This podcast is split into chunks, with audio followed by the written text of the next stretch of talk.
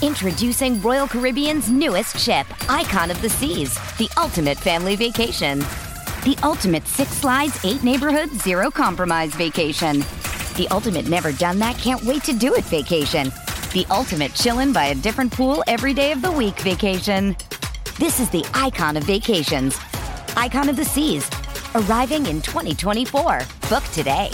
Come seek the Royal Caribbean. Ships Registry Bahamas. It's only a kick, a jump, a block. It's only a serve. It's only a tackle, a run. It's only for the fans. After all, it's only pressure. You got this. Adidas.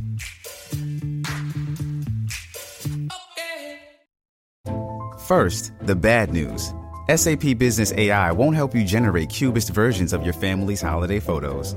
But it will help you understand which supplier is best to help you roll out your plant based packaging in Southeast Asia, or identify the training your junior project manager needs to rise up the ranks, and automate repetitive tasks while you focus on big innovations. So you can be ready for the next opportunity. Revolutionary technology, real world results. That's SAP Business AI.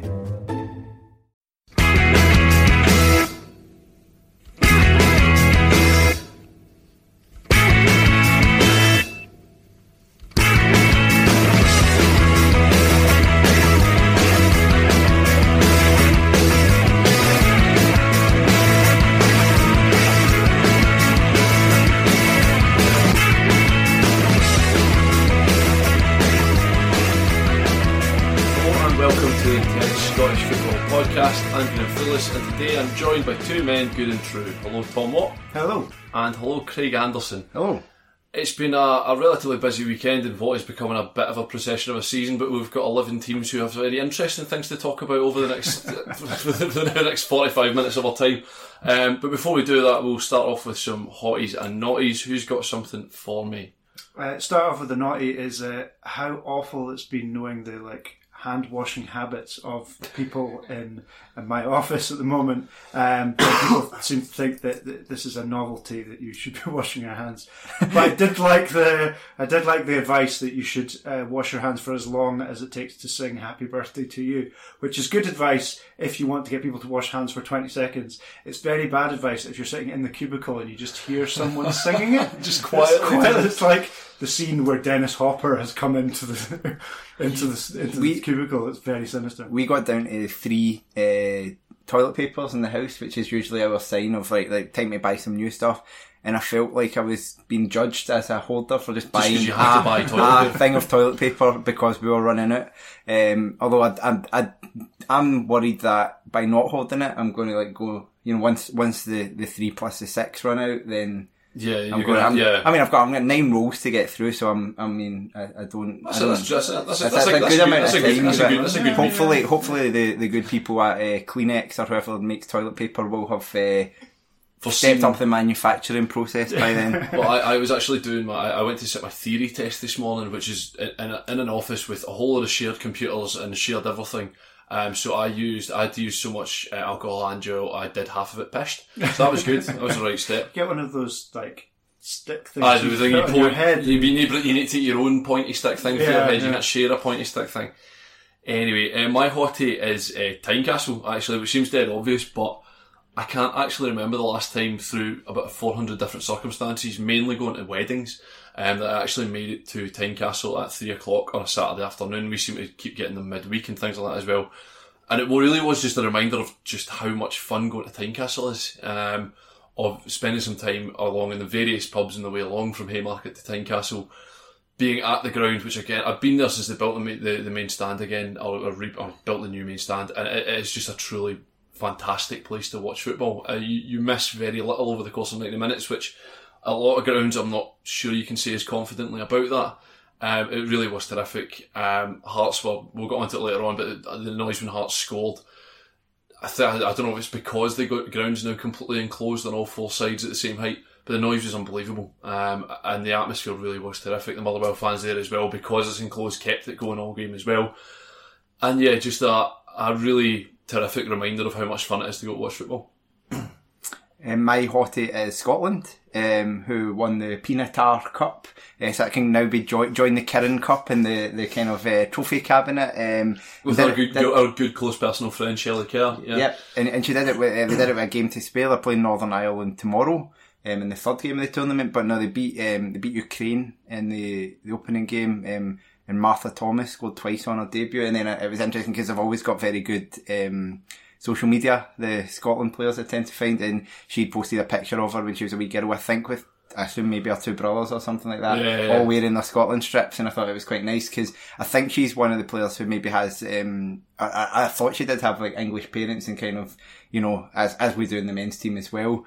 Um, but but obviously always kind of grown up as a Scotland fan. Um, and and the good thing from from Scotland's point of view was the depth that's there because Yeah. they rotated the squad quite a lot. And it was when when you were speaking to um to Shelley Kerr and, and Rachel Corsie, it was um It was, we they, were talking they- about yeah, this. They, they, they feel like they've reached a point now where they have to leave good players out because they're not in the best of form or other people are slightly better form. Um, which even maybe sort of two or three years ago, it felt like there was just about an 11 and, and very little depth beyond that. Um, but now, like you say, there's and there's players that are missing from that squad as well, who are big parts of the squad as well. So yeah, a really positive uh, few days in the sunshine as well, which looked absolutely terrific. It was one of those moments of I should have booked for that. That's that's what I could have spent two day, two or three days out or, or longer. I spent a week in the sunshine watching Scotland win games of football and have a really pleasant time. Uh, I've got two hotties. Um, one, uh, data privacy. If you look at the front page of I think it's the Daily Record with uh, Dougie Imrie's pixelated Yes, face. yes. that's the twice. That's twice in a week they've done that because they they had allegedly Stephen Robinson's pixelated face and allegedly Dougie Imrie's pixelated face. I mean, it's made me completely forget what Doug Imrie looks like. I have no idea who, who he is or where he's been in the last you know, 20 years of Scottish football. And excellent stuff. Um, and front page no less as well. So well done, well done there. Uh, but in, on a slightly more uh, impressive note, um, Mitch Megginson now has 155 goals in the last four seasons for Cove because he got two against Brechin City. Brechin City have 136 goals in the last four seasons. That's a, that's very good.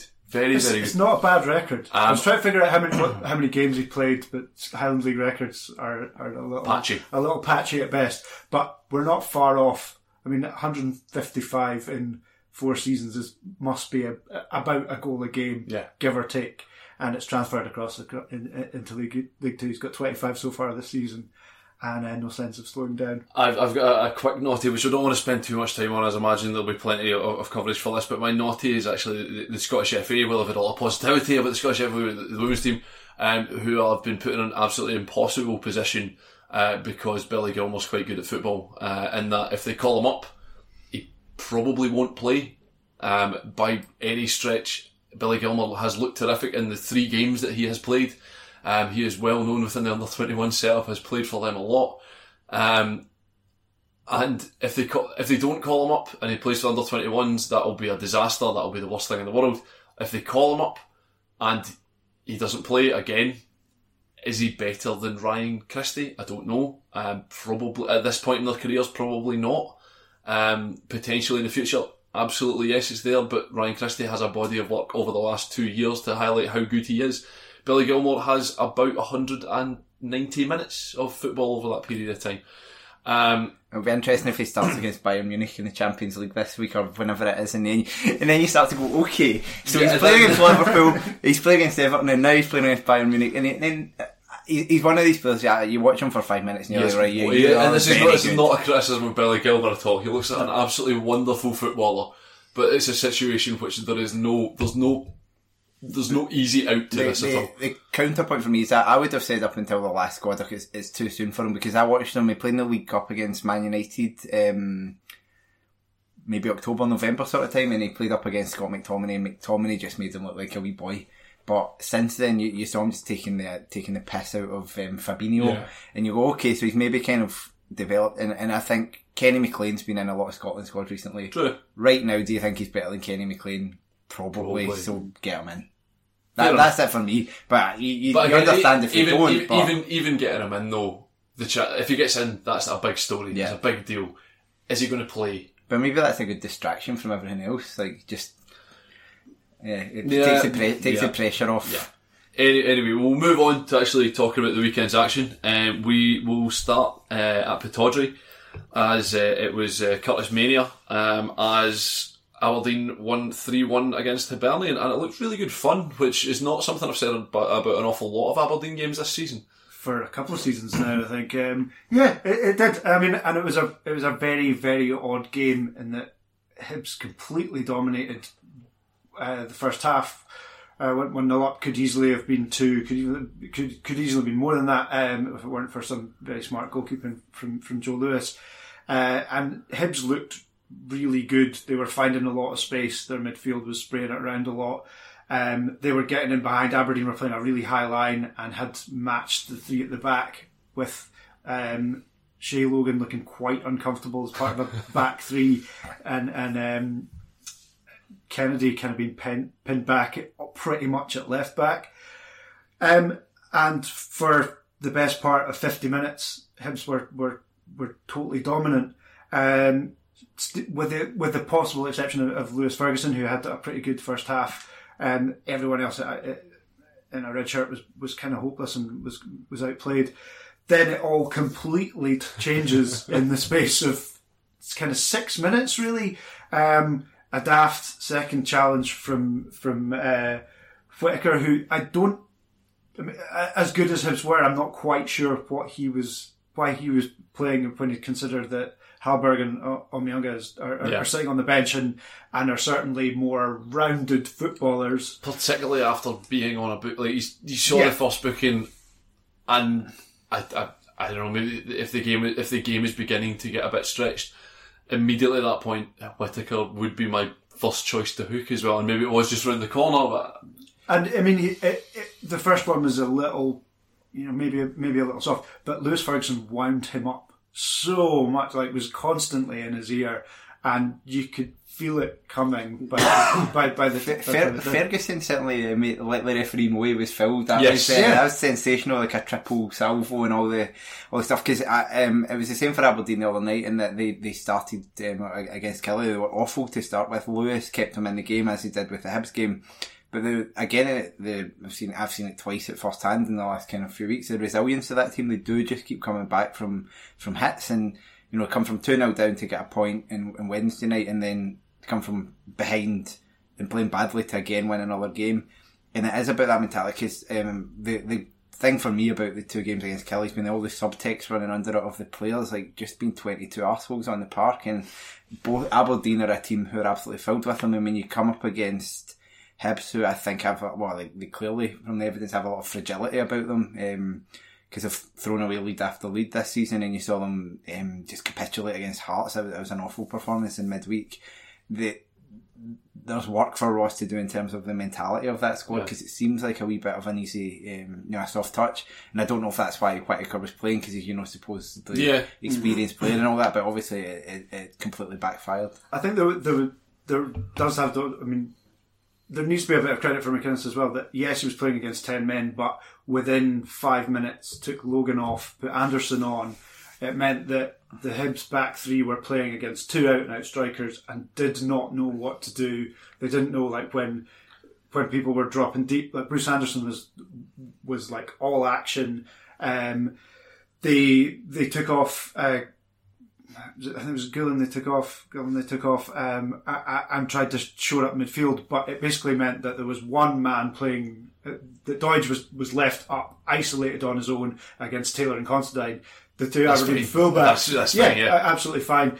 Um, the the midfield got totally swamped, and all the pressure was. Every time Hibs tried to get out, the ball was coming back in, and it was like coming back right into their box. And all three goals were from just kind of chaotic bodies all over the place, bodies in the box, and kind of organised chaos. Just on that as well, particularly Paul Hanlon looks as if he's living permanently within the struggle tent at the moment. Um, he hauled down Ferguson in the first half, which I don't think was a penalty, but we very much fell into the category of kind of seen them given.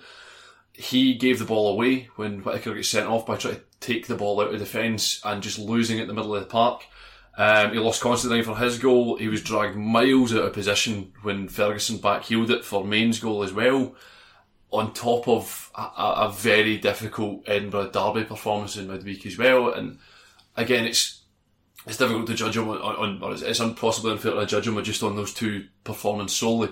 Um, on the basis that Hibs were down to ten men against Aberdeen and against Hearts, nobody turned up. So it's it's not necessarily his fault, but he just looked like he had a really really difficult game. Particularly as you say, once it was once Hibs were down to ten men, it was a case of just how have we got in? Uh, what where am I meant to be? I have no idea what what I'm meant to be doing. And, and you can see why Ross is set up like that, so that you can get the most from like, a, a, an incredibly strong midfield. Yeah. Like the, the the footballers in that team and in that midfield, there there's so many ways they can hurt you in theory, and they're they're very good going forward. But the moment they're on the back foot, it, it was it was ropey. Is uh, is Scott Allen now a burden, given that every time he plays a lovely pass, Hibernian seem to lose? It, it, it was a great pass, but yeah, I think that's the weird thing with this Hibs team. I feel like they've got like really top top end players like um like him, like Boyle, and, and probably Doidge. You put in that category now. It's mental to think And that then- this Chris Doidge is the same Chris Doidge that had such a toil in the first two months of the season as well. Um, but yeah, Al- Alan does, yeah, does seem to do a lot of things that end up not counting for very much. Um, would, would be a, a nice way of putting it.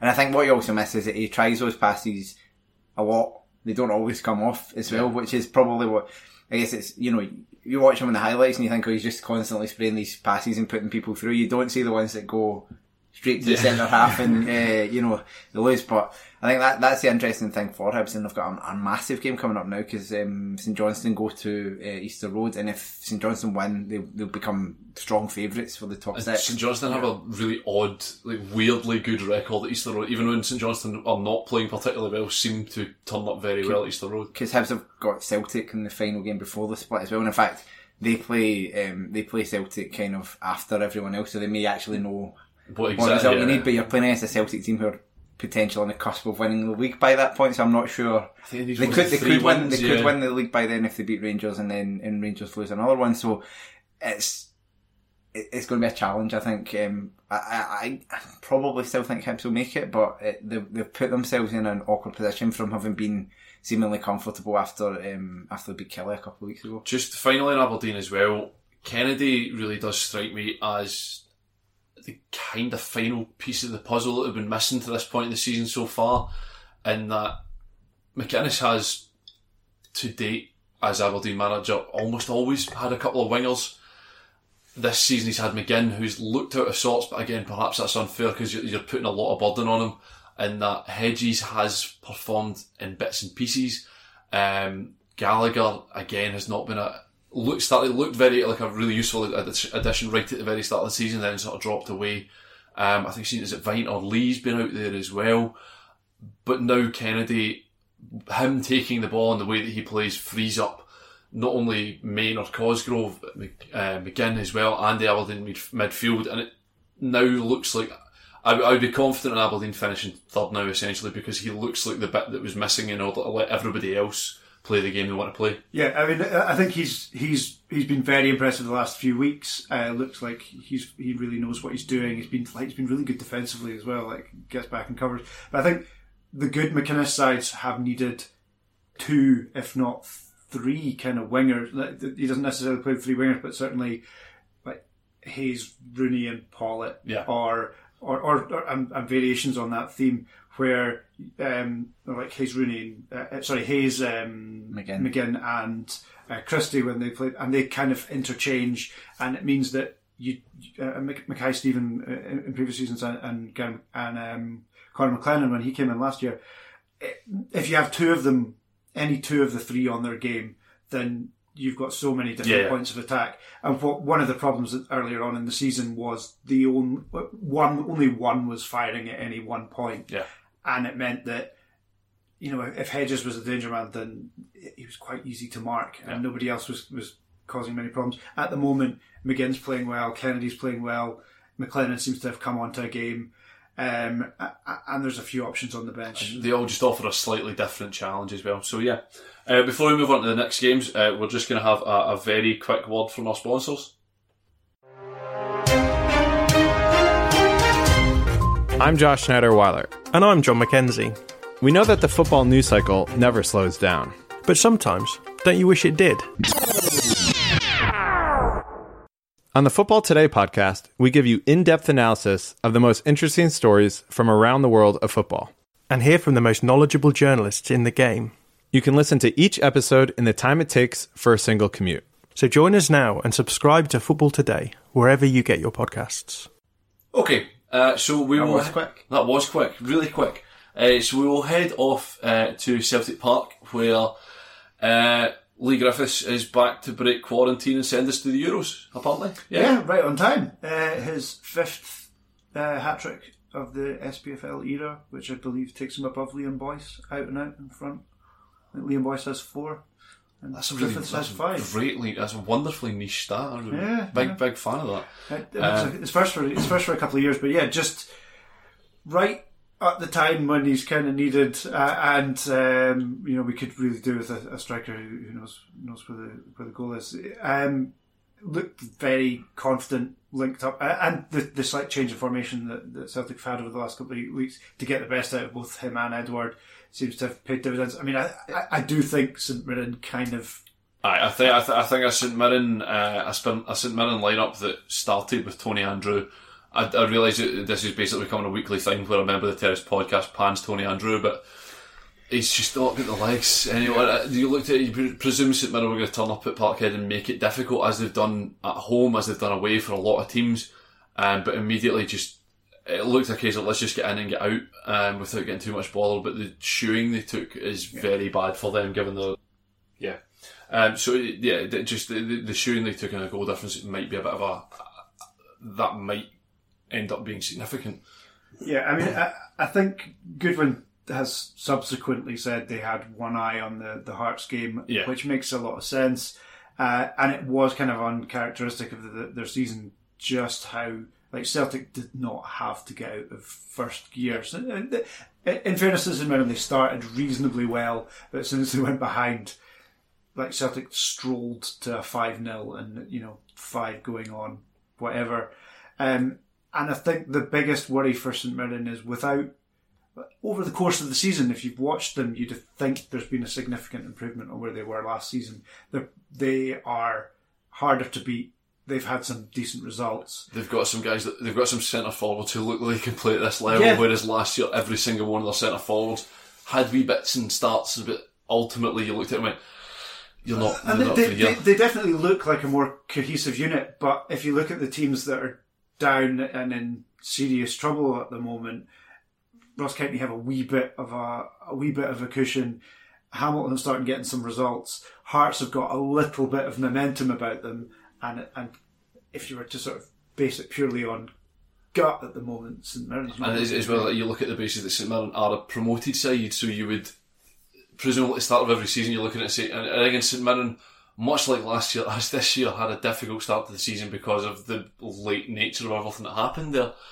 The the thing for me, I was watching it and I was like, uh, the, the the opening goal for Griffiths and the amount of space they got, and then there was an im- immediately a chance just after it, which looked very similar. And I was like, oh, who, who who's that left back? And then I remembered it's our left back who's on loan there, so that was great. It was Callum Waters, um, who looked good in a Steve Clarke's team when he very occasionally had to replace Greg Taylor. But um, ever since then, and that, based on his reports at St Mirren, I'm I'm not sure how much of a um, top flight future he has ahead of him. Um, but yeah, the, the, it was the cheapness of the, the especially the opening goal that will um, disappoint Goodwin.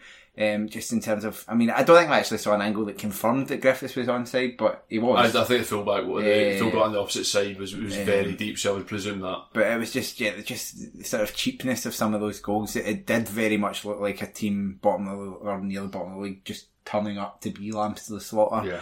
and and didn't didn't offer a great deal. And as you say, Tom, if, if they go and beat um Hearts. beat Hearts on Tuesday night or whenever it is, it will, it will be forgotten about. But if they don't, it starts to become a you know a worry for them.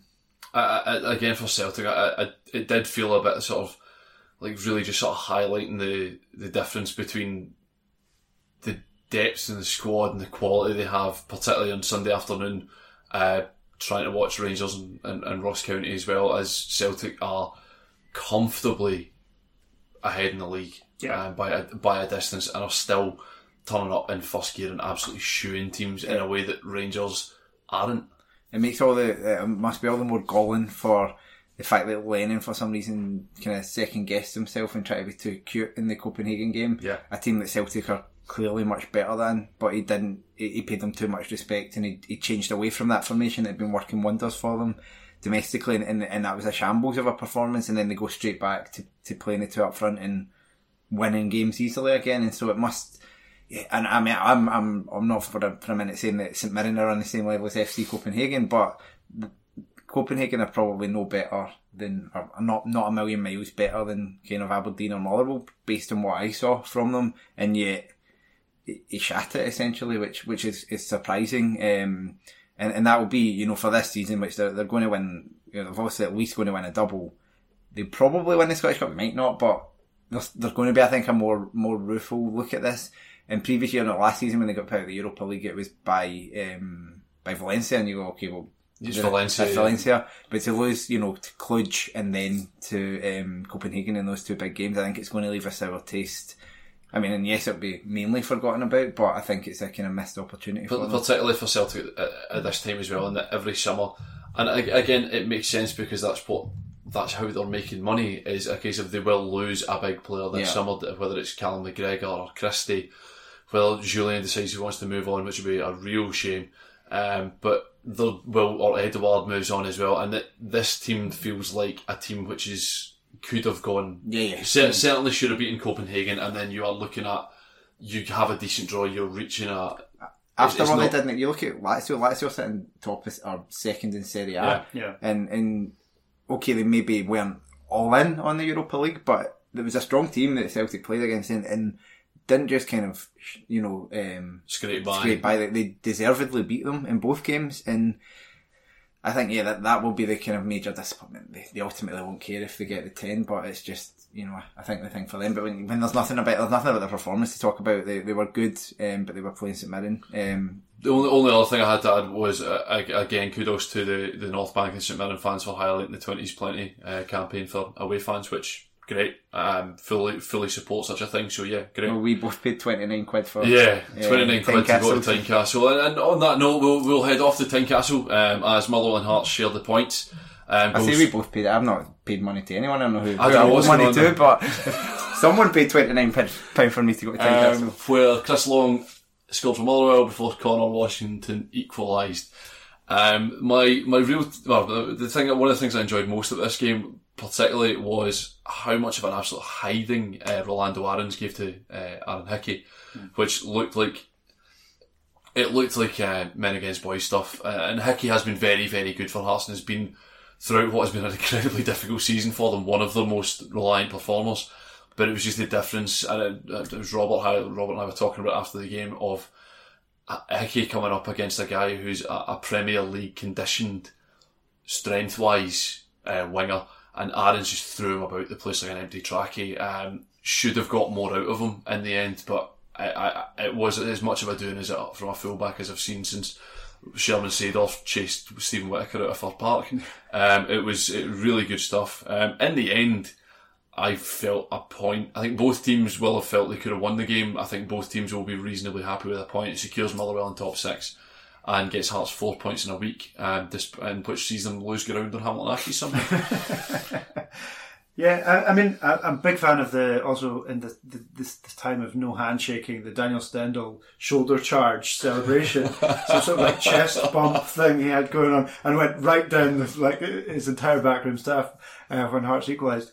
Um, a funny kind of game, and it, I mean, I think Motherwell had the more they they they, they obviously scored um, and had a very good like four no, v two, four v one, four v one four v two was just a, a poor pa- a poor pass away, a pass away from I think finishing the game at that Stephen point. Robinson claiming that should have been a penalty. I don't know if you hadn't seen it back yet, but that was uh, that was very, very, very not a penalty.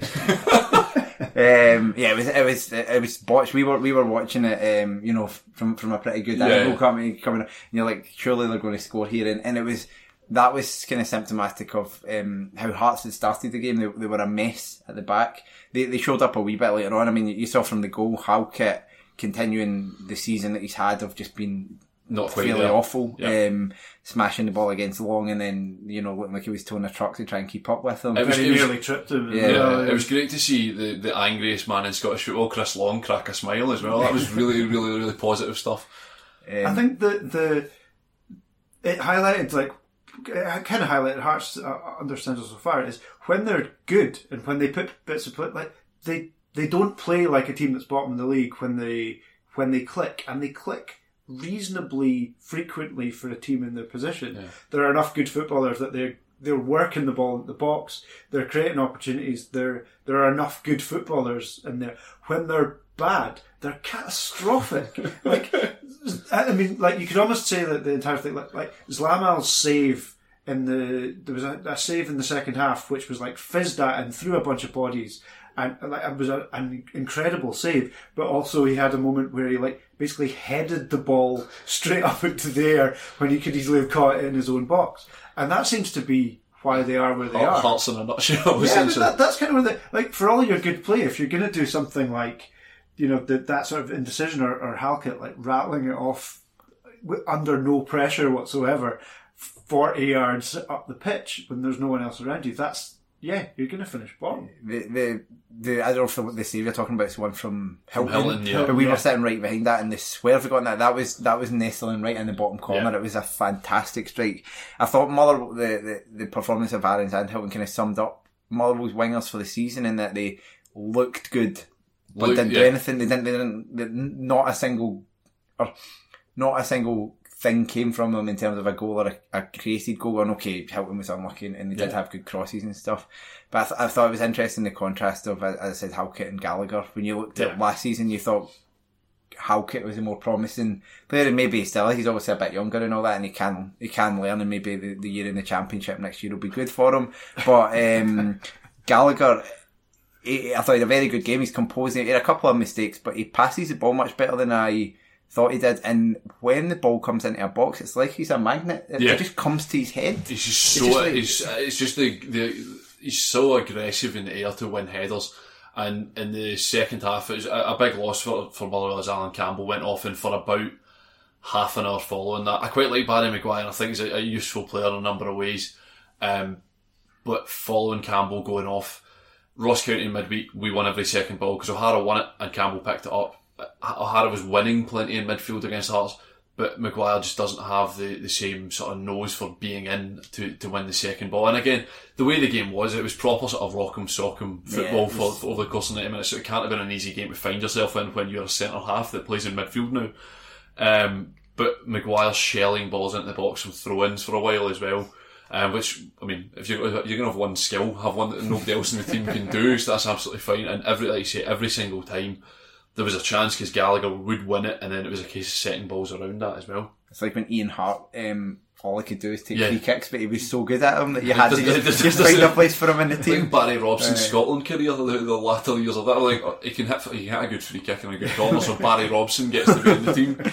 Um, yeah, it was. I, I had a lot of love for Conor Washington as well. He, He particularly in the Derby game as well, but he has that ability to work incredibly hard, um, but also has just that and more than enough quality in order to make it worthwhile. And his, I think the first half of the season you worried a little bit whether it was just a case of he works really hard.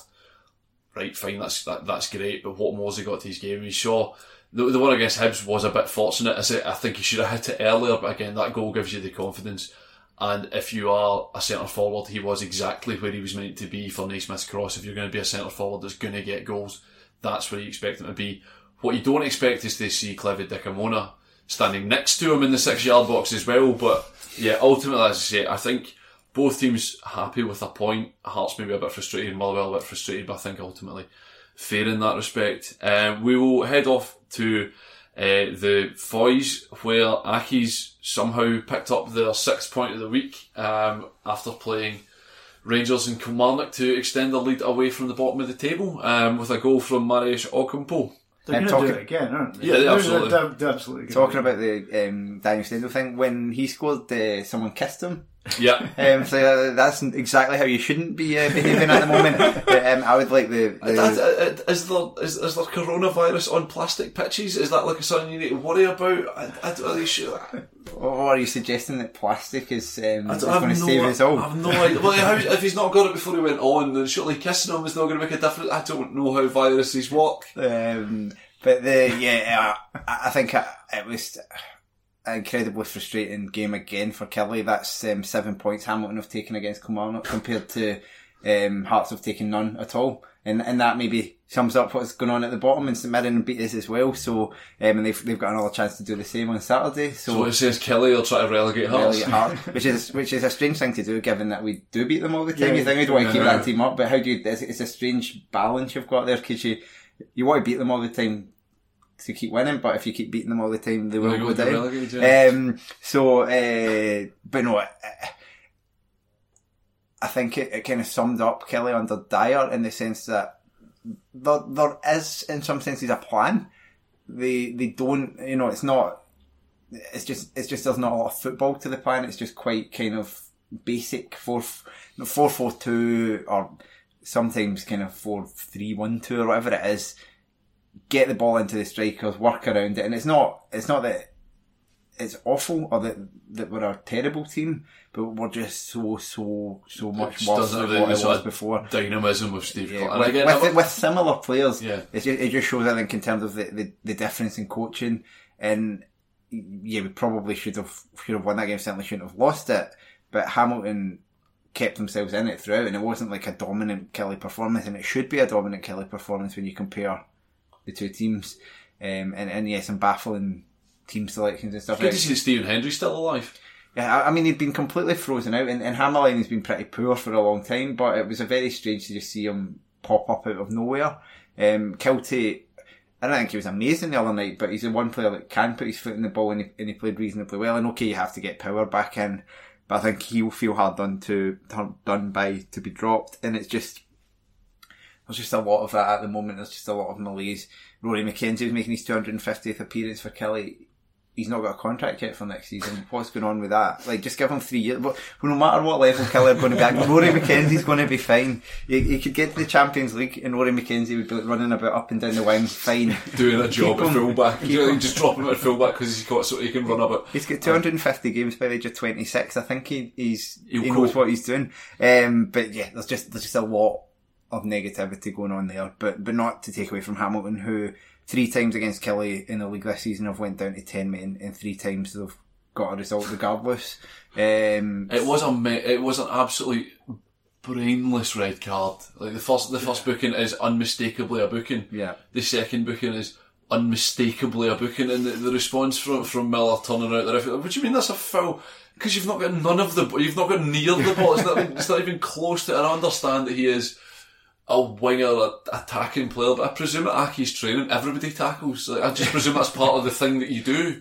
Um, so yeah, I, I, I found that ju- just uh, as soon as you start, I always love it in highlights when you see somebody getting booked in highlights you're, because you're going to be sent off, and that's that's your first booking for stupidity, and your second one is also just a booking for stupidity. the, the Chekhov's gun of, uh, of football. It's like, oh, oh, Steven Whittaker's been booked. What's going to happen next? Oh, Mikel Miller's been... Uh, there's only two outcomes. Either they're going to get sent off or they're going to escape get- yeah, red card controversially. Otherwise, they're not, you're not shown bookings. What they should do occasionally Is just put in a- throw in a booking just a as a, yeah, um, you know, a bit of a red herring. Um, sh- does does that count as a, a Jamie Hamilton red card as well? Given that Jamie Hamilton lasted twenty minutes, was substituted off for Mikel Miller due to injury, and then still sent off. Yeah, let's give it to him. Yeah, I think it's, it seems fair. That's another. He must be up to about like an eight game ban by this point for red cards. I'm, I'm a big fan of the fact that it was like so wet and there was so much water and moisture coming off that even the cameras are like, you know, like for all the all the high quality cameras. But it seemed like that seemed like a ch- uh, like it was a chosen filter for the sort of game. Like this this will add to the ambience and the general feeling of both these teams that will have like water covering the camera so you can't see replays properly. I, I, I feel like that happens a lot at Hamilton as well. I don't know if it's because it's a bit of a more open stadium, but it feels like every time I go there, that's what the weather's like as well. Yeah. Um, so it was, uh, it's, it's a brainless challenge from Findlay as well. I mean, okay, I think it's one of those where you're trying to chase the game and Killie are trying to win the game, and so he's almost so focused. And you saw him in the box Get a few minutes earlier, you know, trying to play centre forward, and he, he does that, and he's kind of that leader in the defence that, that wants to do that. But you, you still have to take your point. The point the point could have been okay for Killie with with Hibs losing. Um, it would have it would have let us Yeah. close up on them a wee bit, but it's twice in the, um, for for a guy who I think has been probably in the best form of his career in terms of most of what he does. He's given away two daft penalties. Um, uh, the same against Aberdeen in the cup, which was I mean more costly in terms of, of where it put us, but just diving in when he's a composed centre half normally, and, it, and it's just kind of strange, and and it's probably not the best time to be doing that when there's a Scotland place up for grabs, and um, you know, Declan Gallagher's headering everything. yeah, And, and you're not, you know, you're not maybe showing your best side, or, or you, and I think he's been playing well, but then he's he's doing things like that. Um, it's good to see that Branescu remains uh, a hoodie as well. Uh, Yeah, the the penalty, I feel sorry for him because. Um, I don't. He does. He does. He gets about as close to saving it without saving it. I would say because it has- goes. It goes up like He has two. If, he, if he's made it there with two hands, surely two hands should see it round the post. Um, I think I, I don't know if I'm just feeling sorry for him because I know how bad the alternative is, but um, and the, the one with the cross is unforgivable. Though he Yeah. comes out like past a cross. I mean, I know it's windy, but you, you can't come past the ball. You're a goalkeeper. It's not uh, not your job. It's, it's it's literally the opposite of your job. So we will go from one goalkeeper um, doing daft things to another keep- goalkeeper doing amazing things which don't make sense. Um, as St Johnstone beat Livingston one nothing, and I can only implore everybody to go and watch the highlights of this game to try and figure out what Zander Clark thought he was trying to do. In the end, it cost nobody anything, and all it is is a good cheap laugh. Um, but Zander Clark somehow ending backwards. It's like you know these these still images of Callum Paterson, just these body in weird shapes and weird bodies. So- Sorry on that, but did we see Callum Paterson's goal celebration no, at the yes, weekend? that was yes. uh, look that up as well. Um, but Zander Clark, by any means, stopping a player, I have no idea what he's doing. It works, and fair play to him, but I have no idea what he was trying to do. But uh, broadly, Livingston's uh, struggles away from the Tony Macaroni continue. This game did not seem like a classic. Um, I think that's fair. I think that's fair to say. But um, credit to St Johnstone. I mean, I think they're they're on a, in a really incredible Yeah. run of form, especially the way they started the season. Um, I very much hope they don't make top six because I don't want to play them. no, I- and uh, I, I don't think anyone will want to play them at the moment because they're. I mean, I think since the so they, they had like our, the first fifteen games. Um, we only had only had two wins. They conceded four to four or more to Rangers, Celtic, Hibs, Motherwell, and Cove. Um, but since It's Mitch Megginson though. Oh, I mean, yeah, no, what can you do? Um, but since December, they've only lost uh, three games, uh, and two of them to Celtic, who are beating Celtic are beating everyone, and one at the Tony Macaroni, where everyone loses. Yeah. So, I mean, it's a pretty incredible record. I- think, given the, I mean, their, their game in hand is against Rangers, and they've got Celtic. Allegedly. Well, all, all things uh, going going to plan. Uh, and they've got um, both Hibs and themselves have Hamilton, who at the moment seem Goodness to be knows. who knows what. So I, I- think the, the the Hibs game this weekend could well decide the, that top six place. Um, so I I mean, I'm almost inclined to say that I think they're favourites, even though their game in hand is their, their game in hand against is against Rangers, and the way Rangers are playing, you can conceivably see, see them taking points in that. Whereas I can't see Hibs taking anything from uh, Celtic. You wouldn't back them against Hamilton at the moment, and you certainly wouldn't back back them against St Johnstone. But um, yeah, they've they've taken uh, 25 points from the last 15 games, um, and Callum Hendry seems to be an unstoppable force or an immovable object. I absolutely love the St Johnstone goal of just like lads just swinging legs and hoofing it up in the air. The pitch looked like it was a struggle. It looked like a, a, a choppy day in the air and just hoofing the ball around.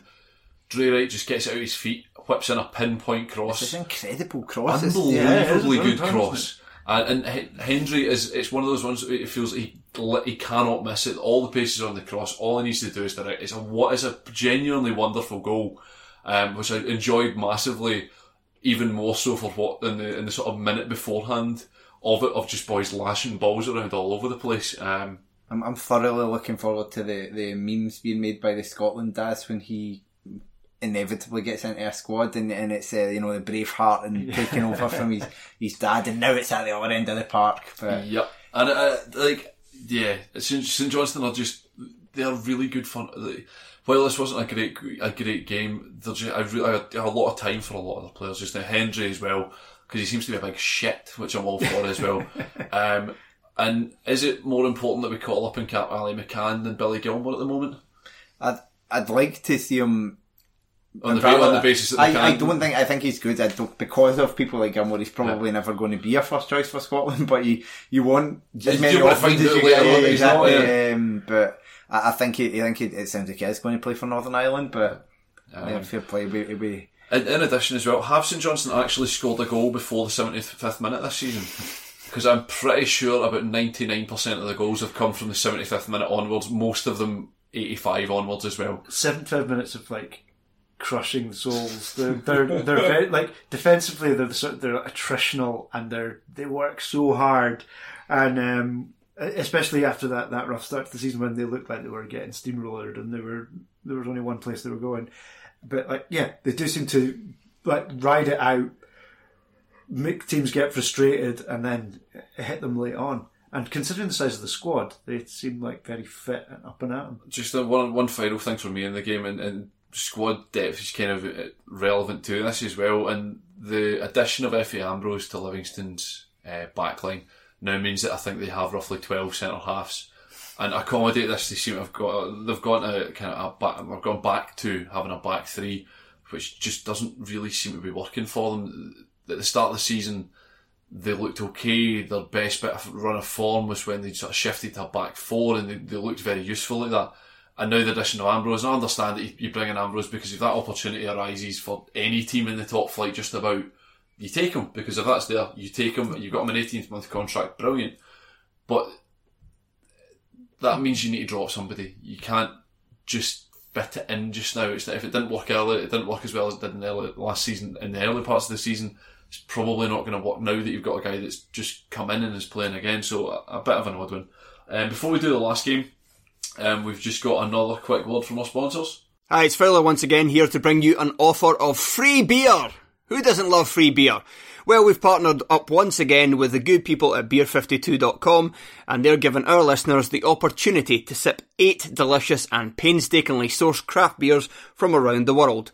All you need to do is go to www.beer52.com forward slash terrace and just cover the postage of four ninety five.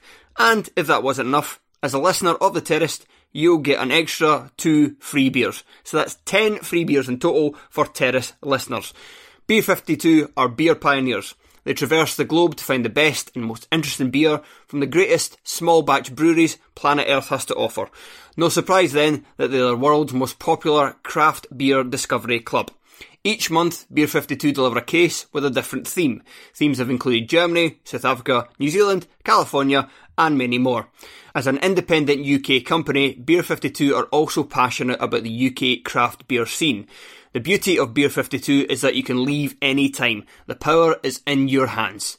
As well as the best, most interesting beer money can buy, your case will include the award-winning craft beer magazine Ferment, which explains the theme and individual beers you'll receive, and a beery snack is thrown in just to top it off. If you don't like dark beers, you can choose the light plan instead. Easy. Just go to www.beer52.com forward slash terrace to get your case free, and don't forget right now, the terrace listeners get two extra beers free. That was another quick word. So that will, buy that product. That was uh, the last. The last game is Ross County nil, Rangers one. Uh, as Ryan Kent moved ahead of Andy Considine in the goal scoring charts, I I think now. believe he's got one goal and two assists fewer. Right, cool, cool. Um, yeah, um, I did not take a great deal of pleasure out of watching this at all. It was not. It was not a good game. It was not a good game, and there is. It, it's the sort of game that if if um, if Rangers had come out the out the winter break and they'd gone into this game, you know, off the back of the, the Celtic result, and they had kind of ridden the storm a, a wee bit. Like they, they had a lot of the ball, they had a lot of the chances in the first half that you you know they they were overloading, and they had there was one point they had like seven men in the box, and just it wouldn't fall for anyone. Um, but they got frustrated as the game was going on, and you could tell that they were just trying to force something. And when they were doing that, that's when mistakes were were, were creeping in. And Ross County had their their chances. Had it been a game that with 10 minutes to go they snatch it uh, uh, and they win it and that was part of like maintaining momentum all the story would have been around how they managed to find a way to win given what things have been like over the last you know six weeks or so uh, domestically it, even though they won it seems like it's another way of, of kind of highlighting their, their frailties and hi- highlighting what's not working at the moment. Morelos had a bunch of good chances. You know, Coop uh, had a had a clean header that he couldn't get on target. Didn't look particularly at the races. The defence looked fragile. They needed Allan McGregor to bail them out a couple of times for, um, and and it does feel slightly churlish when they won the game. But the the wider story over the last couple of weeks has, has been around dealing with pressure and um, kind of how they how they how they can both kick on and and uh, and build on where they seem to be at, the end of December, um, and show that there's a bit more about this group of players beyond who you know beyond the eleven that that Gerrard would ideally like to have, and uh, now that he has to rotate, and we touched on it earlier, that that Celtic seem to be able to take in bring in players, blow St Mirren apart five 0 a couple of players missing from the Rangers team, like Ryan Jack missing, means that like Kamara suddenly looks like a player who was playing for Dundee. Was not 60 so long- grand, yeah. yeah. Steven Davis looks like uh, you know a guy coming to the end of his career, um, and like I say, it does feel slightly churlish because because they did win the game, but they they should have won that game with the players that are there. They should have won that game. They created a lot of chances. They created a lot uh, of opportunities to score. And again, in the end, it came from a, a deflected shot from a guy who was about or nah, had just missed being substituted. Essentially, I, am going to start a, a hot take, which is that uh, Hagi is like their Festina Espria. um, in the sense that he's a good player, but he seems to have like having to put getting him into the team seems to have disrupted what they were good at. Yeah. and they, they, they seem to have sacrificed a lot of control in games. And you've seen them, and he can do it, but there seems to be a mentality shift in Europe. And you've seen them have control when they ki- they could control against Braga for the most part um, and they control games before that. But but when they play domestically, it's like they're trying to get him and Aribo and all these creative players into the midfield, and it comes at the cost of of the shape of the team, which then exposes the defence who have been used to having players playing in front of them, Yeah. and then all of a sudden. They're having to do things themselves, and you saw it was Aribo that made the, the blunder. That that really should have been a goal from Mackay, Yeah. um, which you know that goes in. Rangers lose again, and and you know it's- yeah. sharpened and stuff. And yes, yes, they won. They deserved to win, I think, but Yeah. they they weren't great. Um, but Ken, um, you know, justifying that seven million fee by smashing a shot in off Ricky Foster. Yeah, I think that yes, they won and they did deserve to win, and and they were better overall than they have been in, in the, particularly in the Hamilton game when they they were absolutely rotten.